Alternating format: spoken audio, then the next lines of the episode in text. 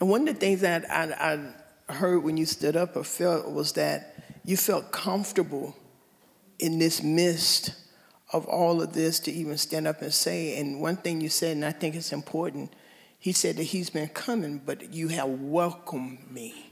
Yeah. And I think as we welcome people of differences, it brings them to keep coming back because there's something that's being planted in the heart that even opening up their uh, awakening even more. So thank you, sir, and welcome to the family. The Village Square, a nervy bunch of liberals and conservatives who believe that disagreement and dialogue make for a good conversation, a good country, and a good time. At the Village Square, we talk about politics, religion, and race. You know, the topics your mom taught you never to discuss in polite company. Listen, at the Village Square, we make pigs fly.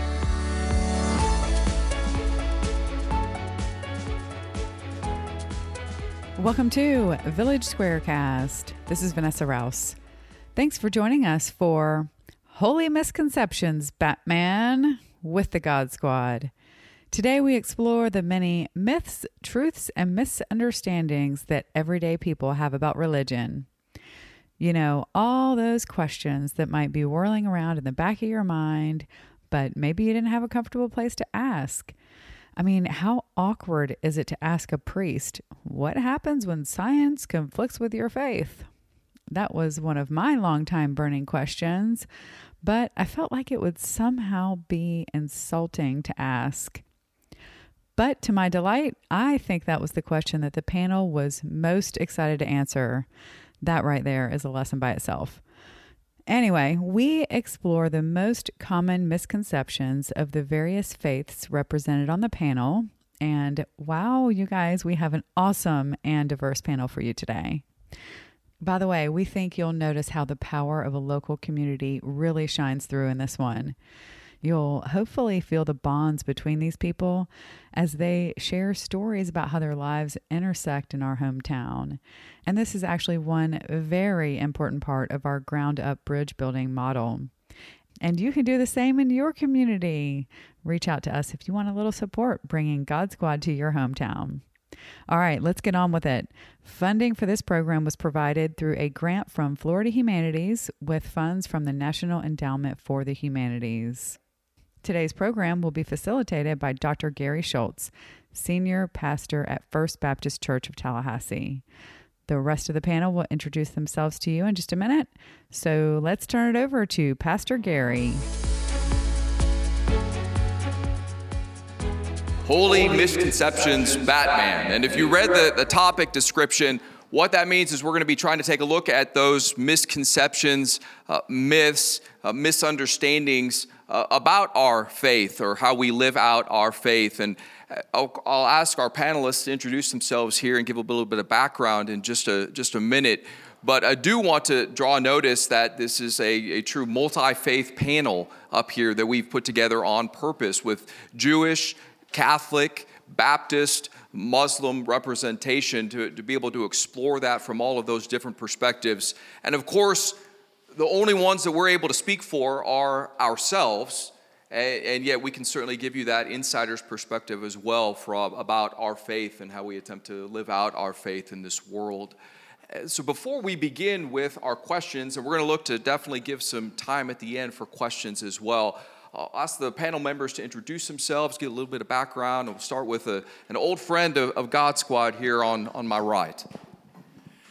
Hi, uh, Jack Romberg, uh, the emeritus rabbi of uh, Temple Israel, uh, and I don't. Uh, we don't live here now. Uh, we split between Ponte Vedra, which is over at the beach near Jacksonville, but but also up in Manhattan, New York, because our daughter with our grandkids lives in Connecticut, and so we go back and forth. But one of the things that I'm doing a lot of work on is a lot of you know that I have uh, done a book and I'm speaking at a lot of places uh, about, the, uh, about the book and about the history that it's involved. So, anyway, great to see you, especially. I love that I am running into some of my friends uh, who I miss so much. So, great to see you. Your book is fabulous. Thank you. Uh, Good afternoon. Uh, my name is Adil Atari. Um, I call home, Tallahassee home since 15 years now. Um, I'm a software engineer, so um, definitely not uh, much of all these smart people over here, but um, still glad to be here uh, representing my uh, Muslim peers and looking forward to our discussion. Uh, I'm Father Tom Dillon. I am the chaplain of John Paul II Catholic High School and the new pastor of the church that's being started in Southwood, which is also called John Paul II. Uh, I've been in Tallahassee for now 11 years. I was 10 years the assistant pastor at Good Shepherd on Thomasville Road. And so it's my pleasure to be with you all today, representing obviously the Catholic perspective. And we will have one more uh, panelist, hopefully joining us here pretty soon, Dr. Judy Mandrell, who is at the Life Changer Church of God in Christ.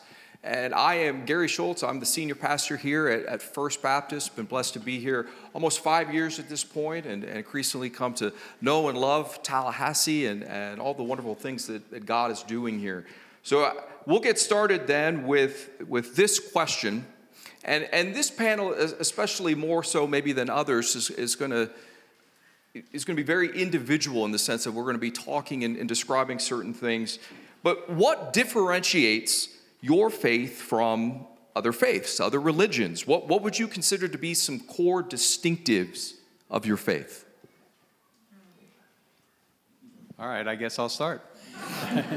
I, uh, I have to use my notes. To okay. So, uh, one of the things that is not only different between Judaism and uh, so many other religions, uh, but also is different between Jews themselves, and that is, is there's no agreement on actually what happens to you when you die. Um, and there's no uh, there's no push about you know being in heaven. And actually, the differences occur even in the Talmud, uh, where uh, in the, the, Talmud, this part of the Talmud was was written somewhere around you know the fourth to fifth century, somewhere in there. It was put together. So that's one thing. But another thing that's very very different, I think, at least I believe, is um, that we since we don't have an agreement on you know what happens when you die the focus of our lives is yes while we should be doing our pray, uh, praying to god and yes we should be uh, doing our holidays and so forth and in the torah it tells us exactly how to do these things but one of the most important things in the torah is on in deuteronomy uh, chapter 16 verse 20. And in Hebrew it says, Tzedek, Tzedek, Tirdof, which in English a lot of times is just uh, said as um, said as justice, justice, you will follow. Okay, meaning that you should do things for justice. But actually, tzedek doesn't just mean justice; it also means righteousness. And so Jews are supposed to not only go after justice and make sure that justice happens, but to act in a righteous way and to do righteousness. And one of the things that we are told to do in the Talmud is actually to stand up and protest if something is going wrong. That's one of the differences. So I would say, uh, other than the general uh, great uh, headlines in the news. Um, what distinguishes Islam from uh, other faiths is probably the way it sees itself as the uh, conclusion of the monotheism uh, messages. So it definitely relates a lot to uh, specifically uh, Judaism and Christianity. And if any of you are familiar in the Quran, I think the most distinctive story told over and over is Moses' story. So um, and all what comes afterwards, and of course.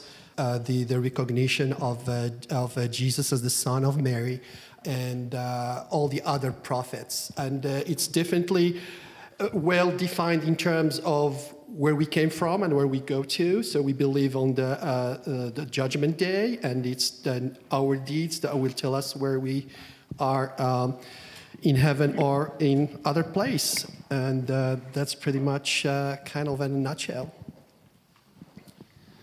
Um, for, I'd say, one of the distinctive things about the Catholic faith from other denominations or from other religions is uh, we have very strongly held beliefs, uh, which we call our dogmas, our doctrines, which you can find in what we call the creed, um, which is the profession of faith, what we believe. And whereas that we share a lot of our the creed with many different Christian denominations, we have very strong beliefs in what each of those words mean. Um, but I'd say that mostly, I think that in, in, all religions, or at least my understanding of most religions, is that all are called to holiness. But we believe as Catholics that there's a particular way, a particular manner of life which we're called to holiness and to encounter Jesus Christ each and every day of our life. Um, and the primary way in which we do this as Catholics, um, one of the primary lenses by which this happens and occurs is through what we call the sacraments, um, which we share many of these with other denominations, but Probably the, the center of the Catholic faith would be our belief in the Last Supper, our belief in what we call the Eucharist, which we believe is the real presence of Jesus where he still is among us each and every day. And Dr. Mandrell, we're discussing the, the distinctives of our faith, what we would say would be the most important aspects of, of what we believe. Uh, so if you wouldn't mind giving just a brief introduction and, and then a rundown of what you believe the, the distinctives of your faith are. Uh, good afternoon. I'm Judy Mandrell. Sorry for being early. Um, yeah, forgive me. Uh, the co-pastor of Life Changes Church of God in Christ. I believe one distinctive difference or a belief in our religion, is Christianity, that we believe that Jesus is the God, is the Son of God. We believe in the Trinity, uh, God the Father, God the Son, and God the Holy Spirit. And I think that's a a big difference in between a lot of the other religion because some of them believe that he was a prophet or you know something of that sort but i think that's one of the major uh, distinction in, in, the other religions and I'll, I'll build on that as, as I was thinking about that question. Certainly, the, the distinctiveness of Jesus as the Son of God, as our Savior. Uh, also believe as, as a Baptist that each person has a, an individual responsibility to make that decision about whether or not they are going to follow Jesus Christ. So believe that he died for our sins on the cross, believe that he rose from the dead, believe that the word of God is our authority that God has given us and that we're obligated to follow that the best that we can. Uh, those are just a, a, few there. But I want to build on that, uh, talking about the distinctives of our faith then considering misconceptions, what then do you believe are the most common misperceptions of those who don't share your faith about your faith? I can try. Um, I left it uh, purposely broad. Exactly. Yeah, so uh, we relate just to experiences I have with discussing with people from other faiths. So there is a lot of a misconception about who Allah is, while Allah is just a word in Arabic significant God. And, um, uh, you know, uh, many other faiths would think that uh, as with all due respect to like Buddhism and all others non-monotheistic uh, faiths, they will just confuse that just a person, while uh, in um, Islam, uh, Allah is the Arabic word for, for God, like chair is a kursi and, and what have you. Uh, so so that, that's one, the position of who is the Prophet Muhammad and uh, how holy he is, while uh, one of the kind of the strongest pillar in Islam is that Muhammad is a prophet and then period. He's, he's, a, he's a person, he had the message uh, inspired by God, and it ends there. So this some of the uh, understandable misconception of the positions of, of the prophet. And of course, uh, you know, we believe he's the last of a series of prophets starting from Adam, the first ones. Okay, I'll, I'll go.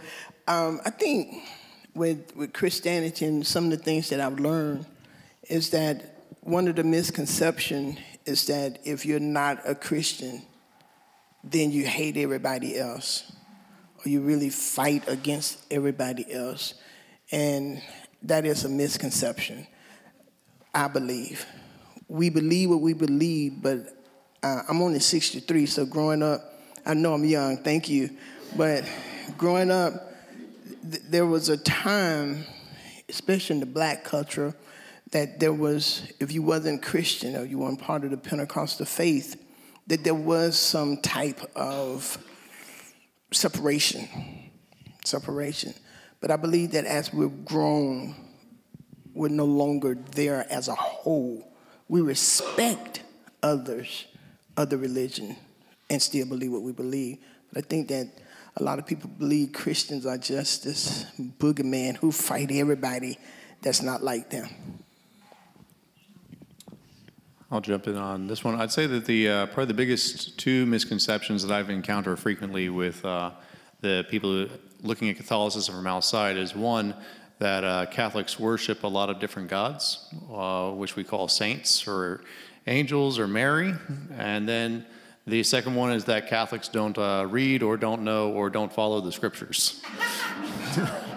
so I'd say that those are probably the two most common uh, misconceptions, yes, that, I, that I've encountered. Um, from the Catholic position, we most certainly we worship God and God alone, and we do believe, as most Christians um, do, in the Trinity, Father, Son, and Holy Spirit, three persons, one being. Um, so one God that we believe in, and we worship Him and Him alone. Um, in regards to the Catholic position on those th- on those other topics, um, we honor we, our understanding of how we honor the saints and we honor Mary, we honor people um, which is in keeping, from our perspective, with the fourth commandment honor those who God has placed in authority and, and imitate them. Um, and then again, Catholics, we most certainly, uh, everything that we do, and actually the sacraments and the Mass, is, is rooted in the scriptures and is us believing how we live out the scriptures each and every day. There are certainly um, a number of honest misperceptions about uh, Judaism from people who are, are just nice people who just don't understand us.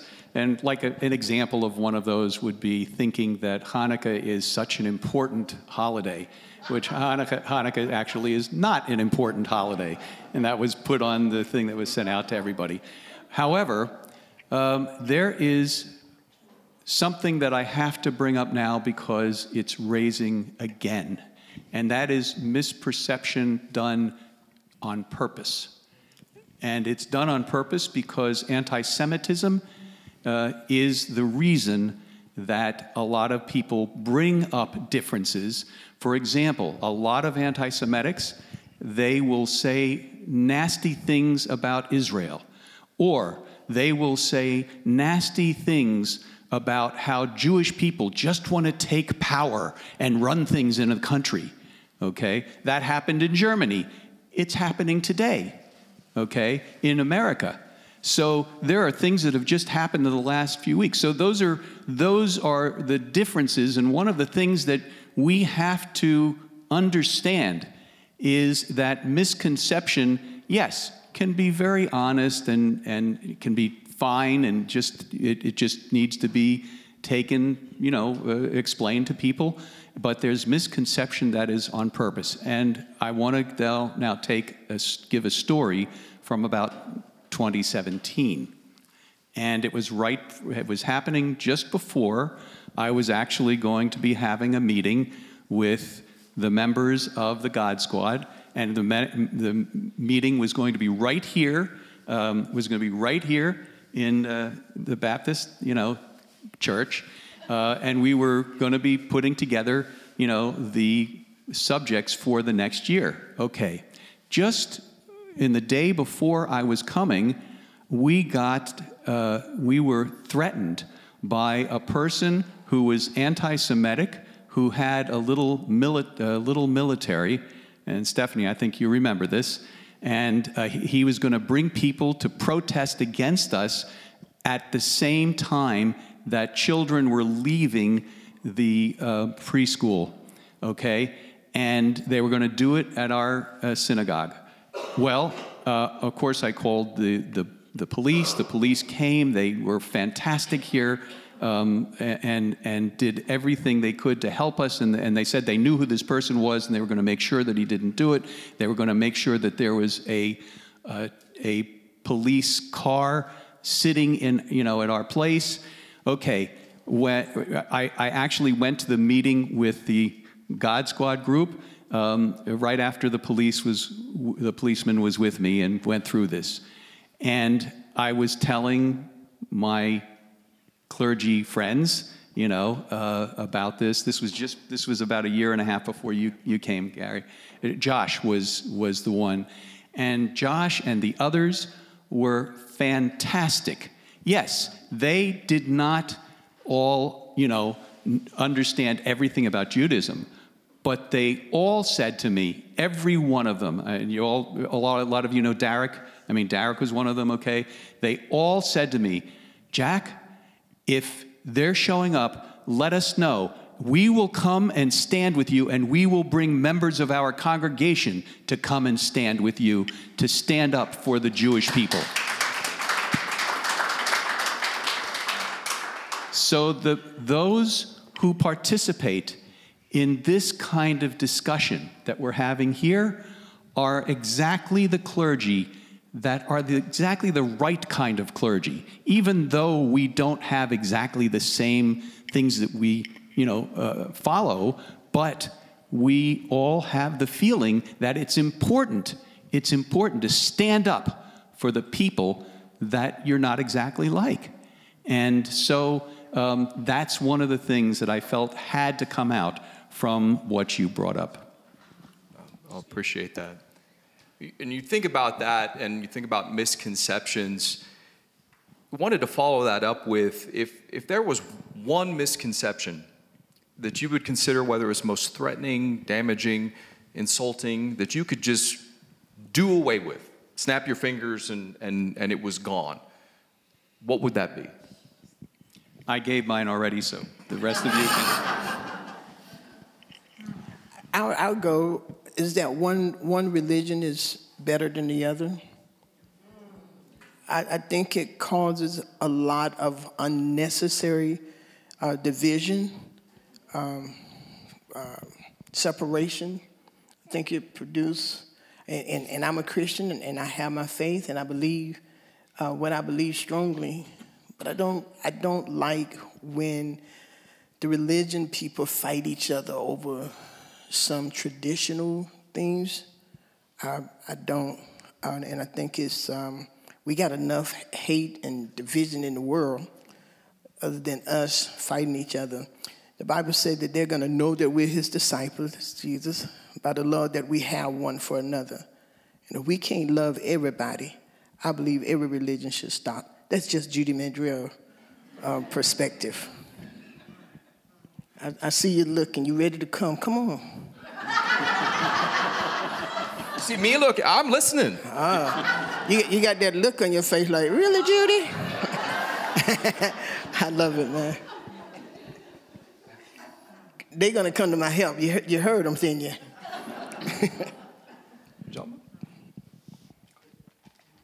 uh, this is about our particular faith or just in general? Either one. Either one. Um, I think that in general, I think that the misperception that there's more, I would, um, similar, similar to my colleague to my left said, is uh, I would say that we have much more in common than we have that separates us. Um, I do think that there are some very real distinctive differences, which are important differences, um, which also leads to consequences. But I think that overarchingly, like especially people of faith, people who um, believe in the supremacy of charity and the supremacy of love, that God that God is a God of love. I think that there's much more in common.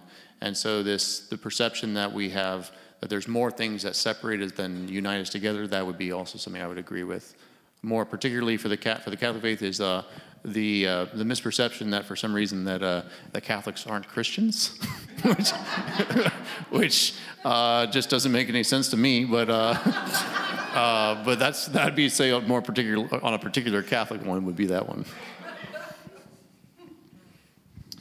Yes, and um, just uh, joining my voice to my fellows here is uh, any issue that uh, brings uh, divisiveness either within the community, like the Muslim community, or at large the uh, uh, interfaith community, should, should, should not have a place. Um, the the perception, I think, that built up, unfortunately, just because of events that have been happening at the beginning of the century uh, I've seen a lot of tidying up uh, Muslims with, with use of violence in general. I think it's one of the misconceptions. I'd like, as you said, see snapping my fingers and go away. But as everybody uh, said, that comes with uh, panels like this, with discussions, with interfaith, with uh, uh, getting the information out there for people that looking for it.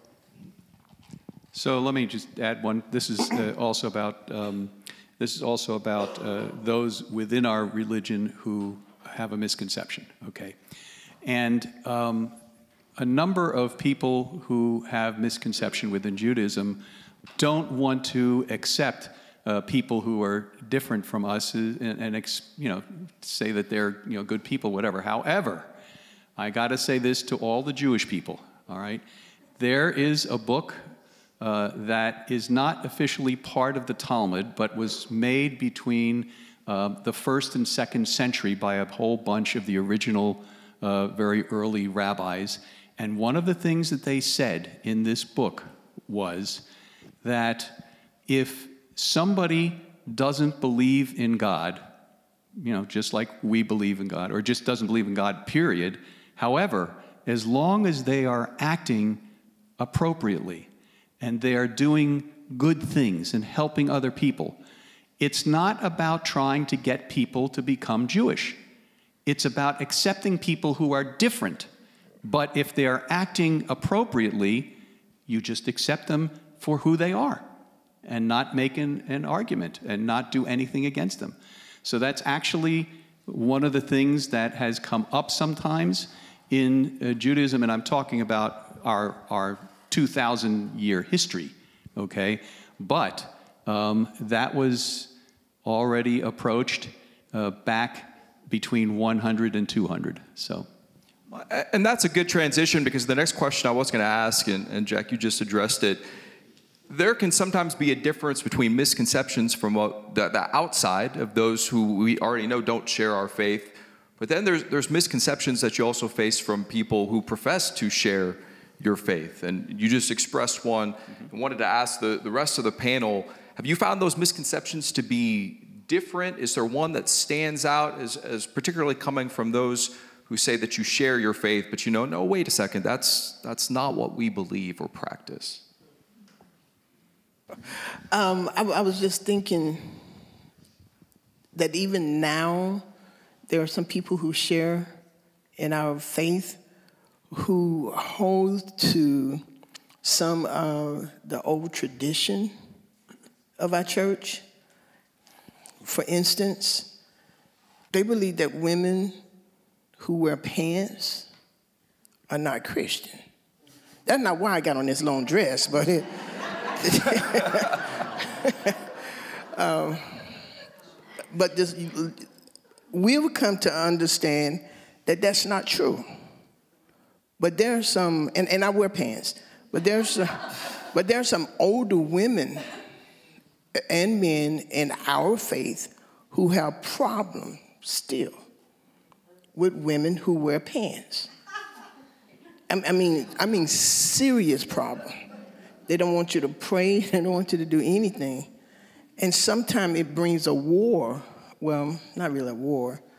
Um, yeah, an argument. And, and, and some have even left Church of God in Christ and some of the uh, Pentecostal faith because of that. I mean, because that, I mean, it's, it's a real serious issue and, and it comes from the scripture where, uh, what it is, uh, a woman ought not to wear that that pertaining to a man, which means that there was no good understanding. But now that we have it, this is how I handle it. I don't. That, mean I, I'd rather not get into the argument with it. Because some of these women and men are old, and, and I respect them, honestly. You understand? So I'm not going to argue because I was told if I argue with the older people, going to short my life. So I don't want to do that. I mean, this is real. This is this is real stuff within our denomination. Well, I think just to build on that, you know, I think particularly among Christians, you know, we believe Jesus is is the way, the truth, and the life. You should follow Jesus, and that raises disagreements when one person says we should follow Jesus this way, another person says we should follow Jesus this way, and then begin to elevate those differences to a point of where if you, you disagree with me, that means you're disagreeing with my understanding of what it means to be a, a believer. And, and those can be hard things to, to navigate. Uh, one of the reasons started the, the discussion off with an understanding, and I imagine that's true in, in every faith, of what the, the distinctives are, those, those main things that we want to make sure that we keep the, the main thing. Any, any other response to that? The misconceptions from within our own faith? I'd say within the uh, the Catholic faith, one common because we have very strongly held beliefs and they're uh, very clearly and uh, strongly defined. But there's can also be a misconception with Catholics of thinking that everything that the Pope says, uh, who's our highest uh, teaching authority, um, or anything that the bishop says is the word of God, um, which is actually not what we actually believe. We actually have checks and balances, and not everything the Pope says or the bishop says. You can actually disagree with a lot that the Pope says or does, uh, um, both in historically as well as modern day.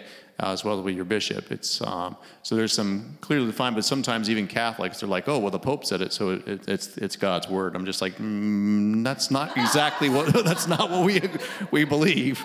Um, but I'd say that's, but that also causes a lot of internal divisions in our community as well as people uh, who kind of find themselves um, saying, well, and I go, go back to scripture like, well, I'm a, a, a follower of Paul or I'm a follower of uh, Apollos. And I'm just like, no, we're all followers of Jesus. And yes. even the Pope is as well. So. So misconceptions within the same faith. Um, so first disclosure. So I'm uh, I'm Moroccan born and grown up in Morocco, North Africa, right? And uh, I came first in the U.S. for my studies uh, uh, within the Fulbright program to New York, and uh, so uh, all this evolution I've been seeing only Islam in an Islamic country. And I'm just uh, grateful to come to the United States and just discover again my faith as it is uh, lived by uh, many Muslims all around the world. So that's uh, um, uh, the, the, other misconception when we're talking about other faith, they think that it's an Arab religion, which is not. It's just started from the Arabian Peninsula and just went all through Europe and uh, Southeast Asia. Definitely, um, this colorful, this richness um, is comes with uh, misconceptions, uh, whether all women need to uh, wear a veil or not. Um, and again, as I say, with respect to all other views, I consider myself born in an Islamic country, but I never seen any of my uh, direct relatives wearing a veil. And if some do, it's by their choice.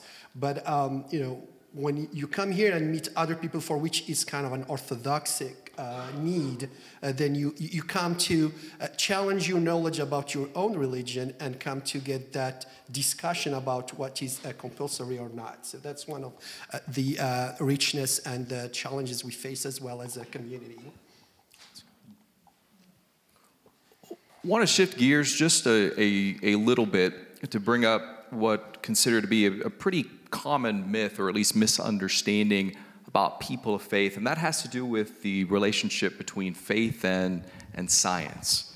And so the, the question wrote is one common myth about religious people is that they just reject science or that they refuse to adjust their thinking when science seems to, to contradict their faith. So, in general, knowing that I'm, I'm asking you to give a, a short answer to a very complicated subject, how does your faith understand uh, the relationship between faith and science? Well, uh, first of all, uh, Judaism historically has accepted science, uh, going all the way back uh, where it's even written, some things are written about it in the Talmud. so, and the Talmud is, is kind of our version of the New Bible version, New Testament, yeah, New Testament version, right? Okay, but um, in any case, uh, there the, a very important thing that happened with science is in the 13th century, uh, Maimonides wrote a very, very important book where he explained that actually understanding science is what's going to make you really be a more s- a serious Jew because you will understand that yes, God has created the world, and yes, uh, God uh, takes care of certain things, but the science is up to us to actually get so many things done. Uh, from the Catholic perspective, we actually have a, a book or document which was written, um, which kind of lays out our position on faith and science, which is called Fides et Ratio, which is faith and reason. What's the relationship between reason and what science and reason can show us, and what's the relationship between that and faith? Um, as Catholics, we believe that God reveals himself through the natural world, um, not apart from the natural world, but through the natural world. And therefore, science is one measure, um, although in kind of an implicit way, that we can encounter God and his plan and his order. At the same time, there's then the seeming, we look, we really look at, we don't believe that there's going to be a contradiction between the natural world and what our faith re- reveals to us to be true. Um, so when there's these supposed con- conflicts between faith and science or faith and reason, uh, we kind of look very closely at that and say, well, what is this? And there's also, we look at science as also something which is evolving and changing over time. Um, that science and our knowledge of science, and our knowledge of the things of the scientific and natural world, um, we still have, we're still children, as uh, Einstein, uh, great Jewish um, scientist said, again, we're in the middle of this giant library and we don't understand the whole system of order, and yet we can see order in that.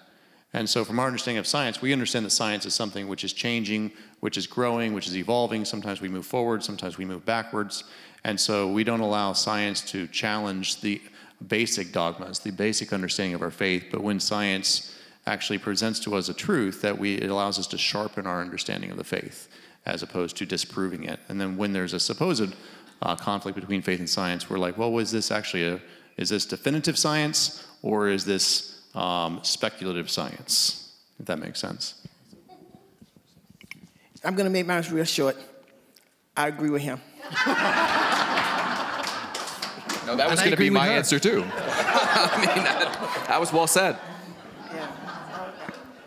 I might, I might teach at high school.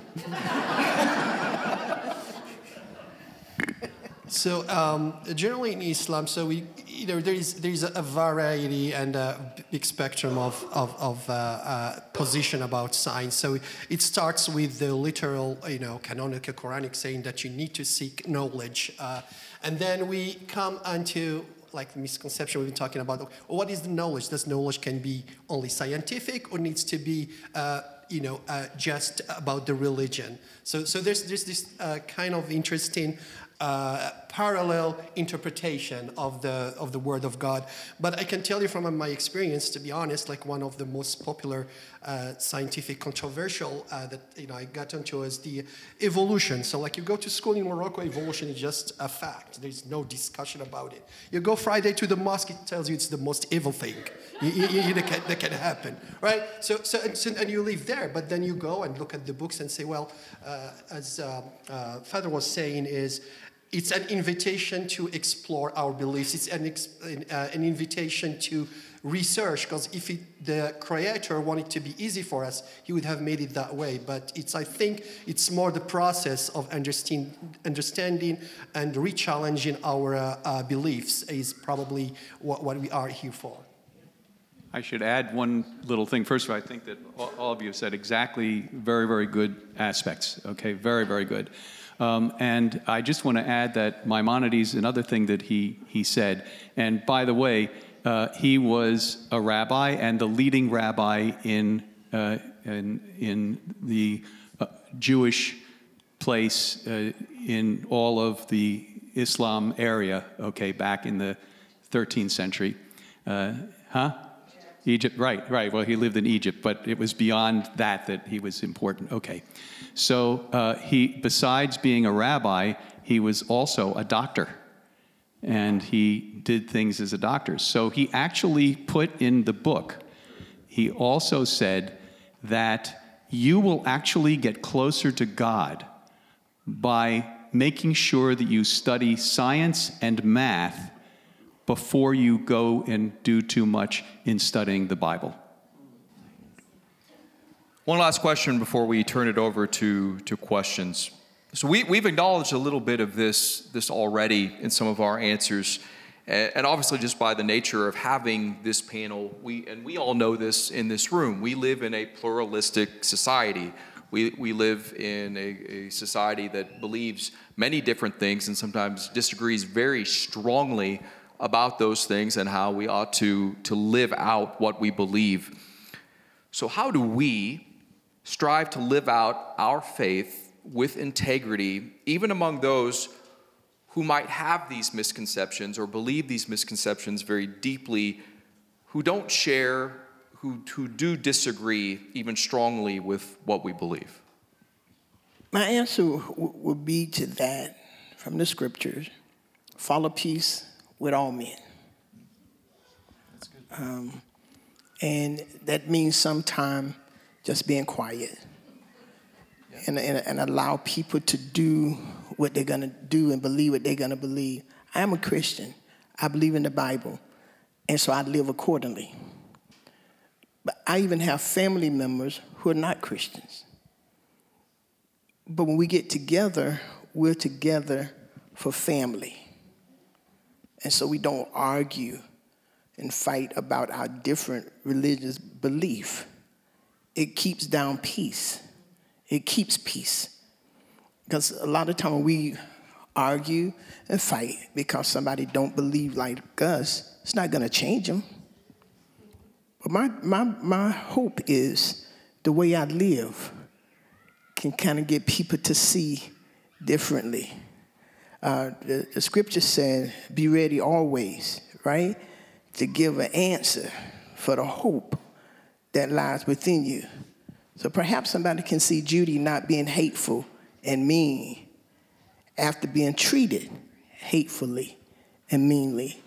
And then say, Judy, why did you live that way? Then I can say, because. And so that's really how I, I do when people don't agree with me. I'm learning a lot here, you know. Even with the Islamic, there's a lot of things that I had to learn and understand, and I'm still learning. Even with the Jews, I love this. That's why I'm here, and that's why I come so early. because I actually, I actually love being here and learning differences. There are some people who don't. So my prayer is God help us to use wisdom and not just our belief in winning others, but give us wisdom with our belief and with our faith to sit and talk and get an understanding.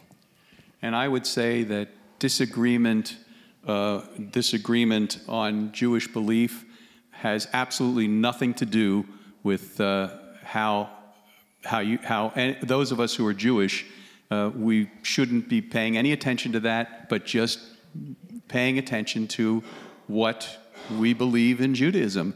That's how my family was because they were all, you know, they were all in Germany in, you know, when the Nazis took power and they had to deal with that. Um, you know, but that didn't change their beliefs at all. Uh, what, it, what it did is it made them get to America so that they could be actually be Jewish and do exactly how they believed. And that's, that's been part of Jewish history of dealing with this for thousands of years, actually, for thousands of years. So, um, what I would say to my friends here is um, the disagreement on what you believe should not change your belief. It, you, you should believe what you believe because at the very bottom, we all know, we all say that God exists. Just because we, we divert, we, we, you know, we look at God a little bit different in terms of uh, defining God, um, that doesn't mean that God doesn't exist. It just means that we're looking at it a little bit differently in terms of how to define God. So every, everybody should do their, their beliefs. So, whether I'm hearing the, hearing the question, um, how do we create harmony in a, disharmon- in a disharmonious world? So that's where I think that it's important for, at least from my perspective as a Catholic priest, is that we are called to be agents of harmony because God Himself is harmonious. Um, I love uh, a great Catholic author was uh, uh, J.R.R. Tolkien, so some of you might know from Lord of the Rings. Um, he talked about this beautiful um, scene at the very beginning of one of his uh, greatest works. He talks about how God creates music, and there's lots of different pieces of music and lots of different instruments, and there's things that come about to create harmony and a symphony of beauty, a symphony of goodness, and a symphony of truth. Um, the difficulty is that we find ourselves so often also with disharmony, with discord, with division, and I think that it's important that we um, we don't gloss over superficially some of the real discords and divisions because if we don't um, handle conflicts well, um, I think that there's two ways you can handle conflicts. You can handle it in an unhealthy way, and then you can also handle it in a healthy way. It's also through conflict that we overcome struggles and difficulties together. And so I think that it, the answer, though, is that at the end of the day, harmony is something which I can't ask from other people unless I first have experienced and, and have it myself. And so, like, I go back to um, the New Testament, which is uh, that if I want there to be mutual respect throughout the world, that at the end of the day, like I have to be the first person to be willing to give that to my neighbor, which is why love is patient, love is kind, which is like kindness to me is like speaking the truth, living the truth, calling people the truth, but it's also not rude. right? Yeah. So I think there's it's like love is like it's not love is kind, love is patient, love is kind, love is not rude, love endures all things. In the same way, the eight beatitudes from a Christian perspective, a Catholic perspective, doesn't describe eight different Christians. The eight beatitudes describe one Christian because it's a description of Jesus. That's right. And so, like in that, like we have to find our internal harmony where we look at the discord which comes from within ourselves. Only when we first have pulled the beam out of our own eyes, probably, can we then help other people, not rip the splinters out of their eyes, but we can actually maybe talk and have a real discussion, a healthy discussion over some of the differences. But as soon as it leads to hate, as soon as these discussions lead to hate or to violence or to disrespect, I think that that's when we've we ourselves have become members of a disharmonious discord, and that's when it's no longer helpful. Yeah, um, can't help but thinking uh, when I hear uh, all the panelists of the one of the commandments or one uh, in in the Quran is that uh, first uh, acknowledgement of that you people were created from uh, different nations and different tribes that you come to know each other. So that's the purpose. So by design, we've been created to be different. So and, and who else can we challenge when the Creator tells us that you were created different, that you come to know each other? Truly, the most successful of you are the most pious or like following the God's commandments. Just the most successful, not, you know, there are a lot of other successful people. So keep thinking of that and uh, truly a lot of initiatives around town. I, I see my friend Paul from uh, Trinity Church.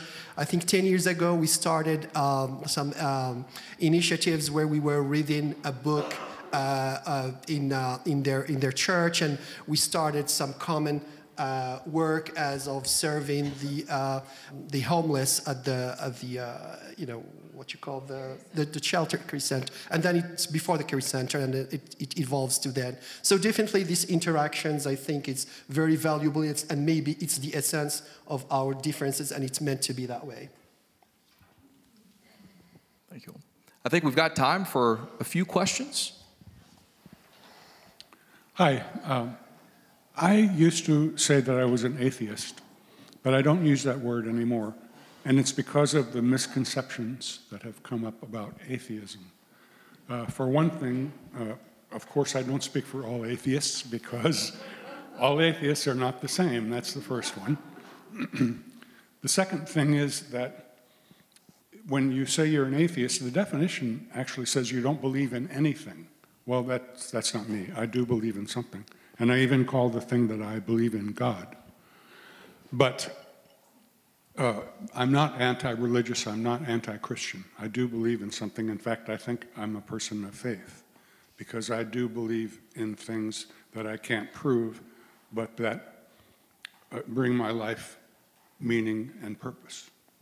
So I won't go into all that. Another thing is uh, that I believe that there I, I love this panel today, and I've loved coming here for years and years. I've always felt accepted and uplifted by the things that I've heard here today, and that includes all our new folks here today very much. Um, and I believe that there is a lot of commonality in our beliefs, as you said, even among scientists. Scientists have a different name for God. They call God nature. They believe that nature works in a certain way and that the result of the way nature works brings us the world brings us ourselves, brings us life. Those are all things that we believe about God. So I guess that's all I have to say. And my question is what do you think about that? That's great.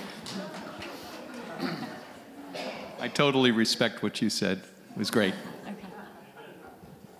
I appreciate the what, uh, the way that you phrase that. It's not that I don't believe in anything; I do believe in something, and I think that's an, an important acknowledgement.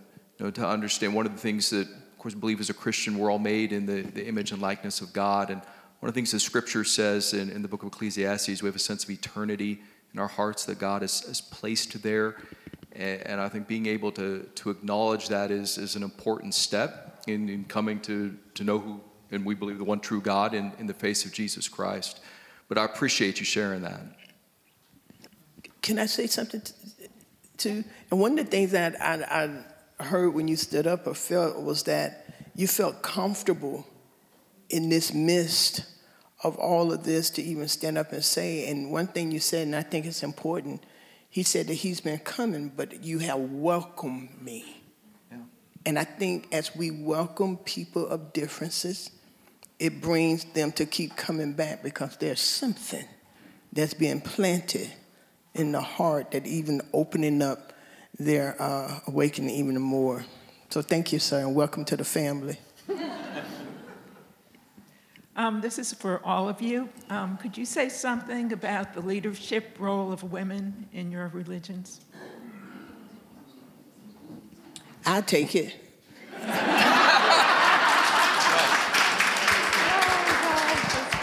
so all the women clap, the men just looking at me. You seem like, you know, they just looking. but in, in our uh, religion, I believe that women now and more than ever, they are receiving that God worked through women as well.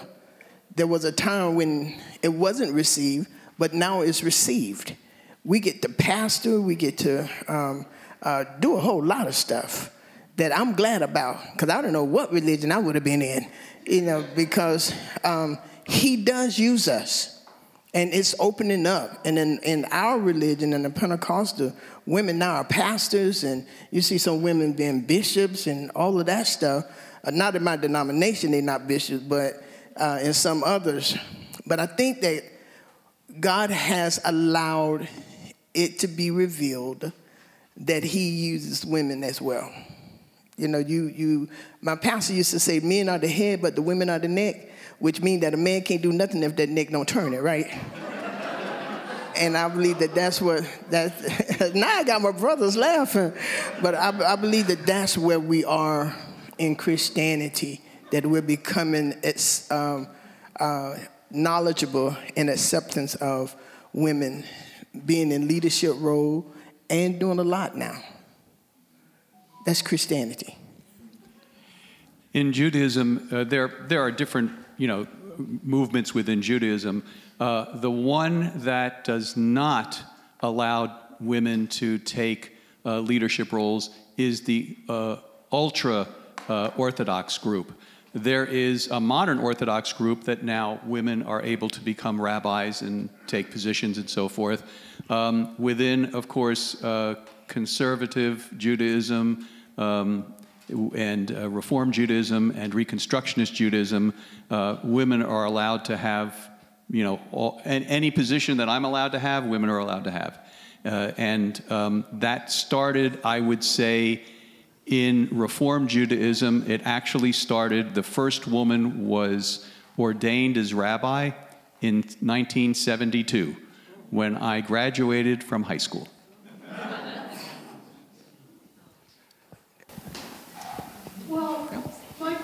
is this. I am Catholic, have been all my life, and living in West Virginia for 15 years, and to a certain extent in Florida now.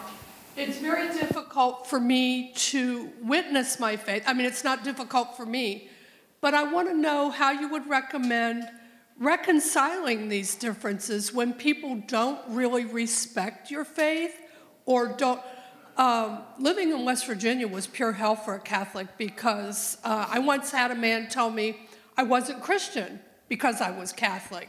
And I just very politely said, Well, that's something we'll have to agree to disagree on because I know what I know and you know what you know, and they're like that. But how do we individually bridge these gaps? Before he answers the question, can I ask you a question? Sure. Where in West Virginia were you living? Huntington. Oh, okay, because when I was from one to nine years old, eight years, I lived in Fairmont. Well, we were fortunate in that Marshall University was there, and I was able to worship at the Marshall Newman Center, which was a community on fire. But that was only about maybe 50 people, and I felt kind of, I mean, to be honest with you, I stopped going to church for a while because I felt alienated. Not by the church, but I felt, why bother? Nobody else cares.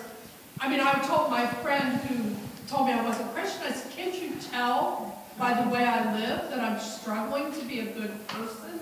And to me, that's what it's all about. And he and I'm sorry I don't know the scripture reference, but it was, by their faith ye shall know them. And so therefore, my good works weren't worth a hill of beans. Our congregation in Fairmont was only 35 Jewish families, and we couldn't afford a, a full rabbi. We had a student rabbi come from uh, Cincinnati uh, for two times a month, and one of the ones that was there when I was six years old inspired me to become a rabbi. Sis, I would, I would say just live what you believe. I think somebody said that earlier. Continue to live what you believe in spite of what others think of you. And when you know that you know that you are Christian, be it. And it doesn't matter what any anyone said. I, I told you earlier, some of those old people don't think that I'm a Christian either, because I wear pants. and, and that, but I don't fight it.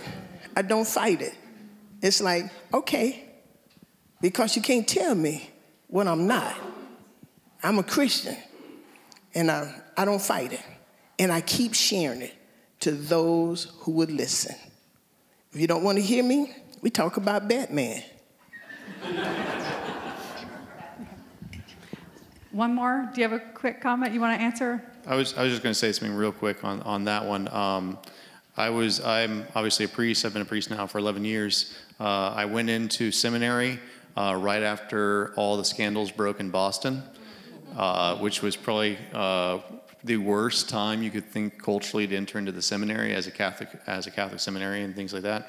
But uh, there's a certain point where I think that in our faith, that our faith has to be is is our own, right? And now we are supported by the community, we're supported by other believers, and Jesus does send out two by two the apostles, and so community is a fundamental component of Christianity and especially of Catholicism. But I'd also say this we also believe, uh, especially as Catholics, we, we do believe in the devil. Um, we believe he's alive and well and that God will send people to you. And we also believe that, and I encounter people who I believe the devil sends to me. so I'm just like, discernment, discernment from the Spirit gives me the ability to recognize, you know what, this is not of God. And this is not God speaking to me. And I just wipe the dust from my feet and you keep moving forward. But it can be very discouraging, and I definitely, I definitely can relate to that, that sense of discouragement, especially when you're getting attacked. But that's also where Jesus says, Blessed are those when they hate you, when they revile you because of me. Rejoice and be glad, your reward will be great in heaven. Do you have anything else to say? Yeah, other panelists speaking on that? I'll, I'll do real quick. Uh, Pope Francis has been recently opening up the roles um, that have been traditionally given um, because of cultural standards and societal standards to men. And even within the church, um, the Holy Father has been extending the role insofar as we can. There's a few roles in the church. Really, the only role is the priesthood itself, which we, for theological reasons, and I'm not going to give you a, a three hour theology lesson, but for, the, for theological reasons, very deep believed, um, belief theological reasons, um, the priesthood is one which is not. But outside of that, all the administrative roles, theological roles, teaching roles, even dogmatic roles in the church of people who've defined dogmas and doctrines. That's why we have multiple women in the church who are declared as doctors of the church, which are the primary teachers. Um, so in the church, and we've been doing that for centuries. And I would also point out, Catholics, the one thing that we get hit on more than anything else from almost every other uh, denomination, and sometimes even outside of it, is where we are told that we worship Mary. Um, now, our understanding of that, we don't worship Mary, we honor Mary by the fourth commandment. Um, but I would also say this Mary, we hold as the best example of a disciple. So, from our perspective, like next to Jesus, the, the, the best person, human being who did it was a woman. it wasn't. It wasn't the twelve men who followed him. It was. It was the woman.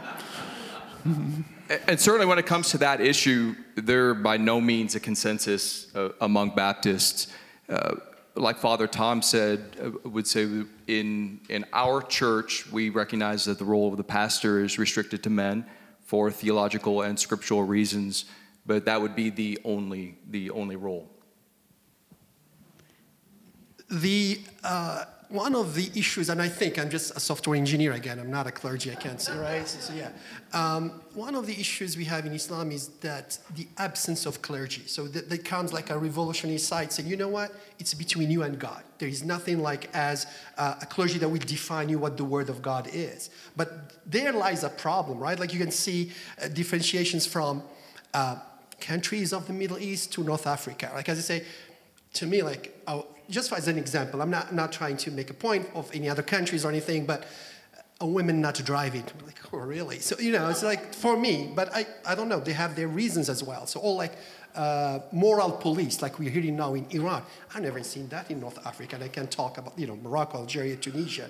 So, so there is this differences. There is always a, learning experience. Um, we, we like, and the last sermons was about this point when they say, oh, don't let people tell you that woman in Islam, because at the time when women were bought and sold, we came and say they are equal. You cannot, you know, they can inherit, they can, which is great. That's revolutionary, but was 1400 years ago, right? So here we are today. Are we up to get, you know, give uh, women again their statuses, what they need to be, or, or whatever that other equality that we read into the book and texts?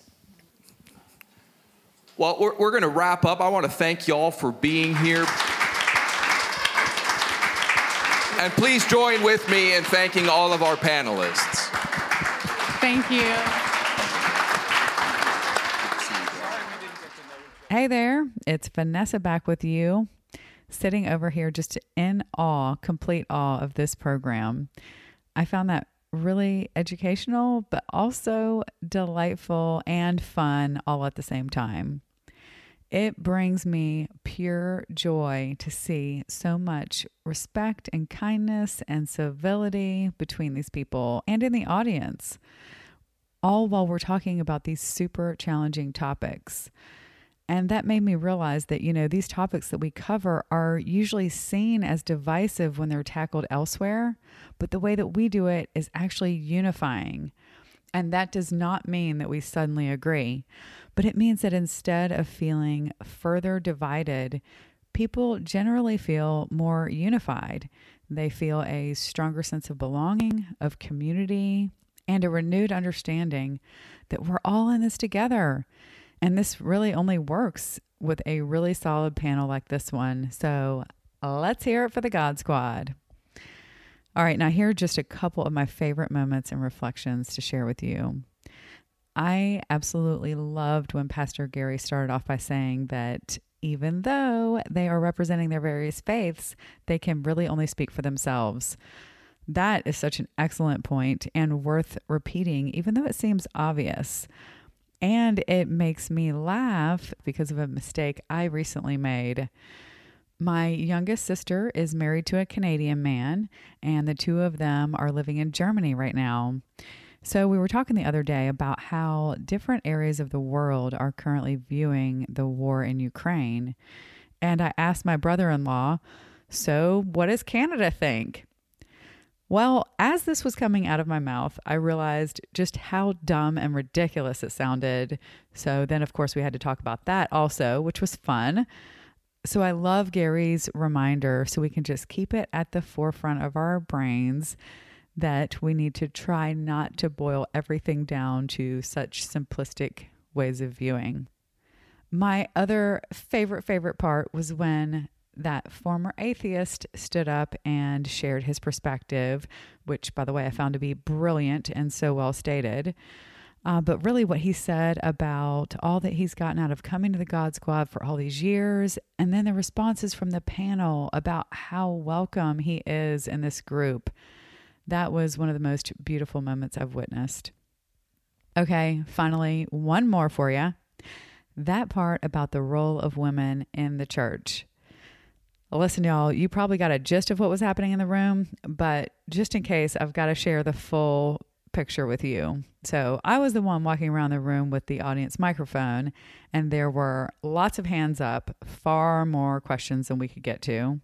So I was trying to squeeze in just a couple more, but the audience was not ready to move on. Multiple people from different areas of the room kept flagging me down to let me know that we had not heard from everyone yet on that question about women. So I love, love, love that they kept me in check and they made it a point to let me know what they really wanted to hear about. So, see you guys. It truly is a community conversation where we tackle the tough stuff and learn from each other. Just beautiful. Another beautiful moment. Now, before I close out, I just want to give a quick shout out to my friend Corey Nathan, host of Talking Politics and Religion Without Killing Each Other. You loyal listeners probably know who I'm talking about. Corey has been producing this podcast for us ever since things got super busy for me here in Tallahassee, and he's guest hosted the last couple of episodes. So thanks to Corey for dropping in sometimes and for the excellent production work keeping this thing going. All right, please consider joining our members and supporting this programming. You can become a member for just $7 a month or $76 a year, and your business can join for 250 Go to villagesquare.us slash donate to join today. And while you're there, sign up for our newsletter to stay up to date with everything happening at the Village Square. Go to villagesquare.us and scroll to the bottom for the sign up box. Funding for this program was provided through a grant from Florida Humanities with funds from the National Endowment for the Humanities. Check out Florida Humanities online at floridahumanities.org. We appreciate you listening to Holy Misconceptions Batman with the God Squad. Until next time, we challenge you to reach out with an open heart and mind to someone who doesn't look or think like you. It changes everything. We'll talk to you soon, and thanks so much for listening to Village Squarecast.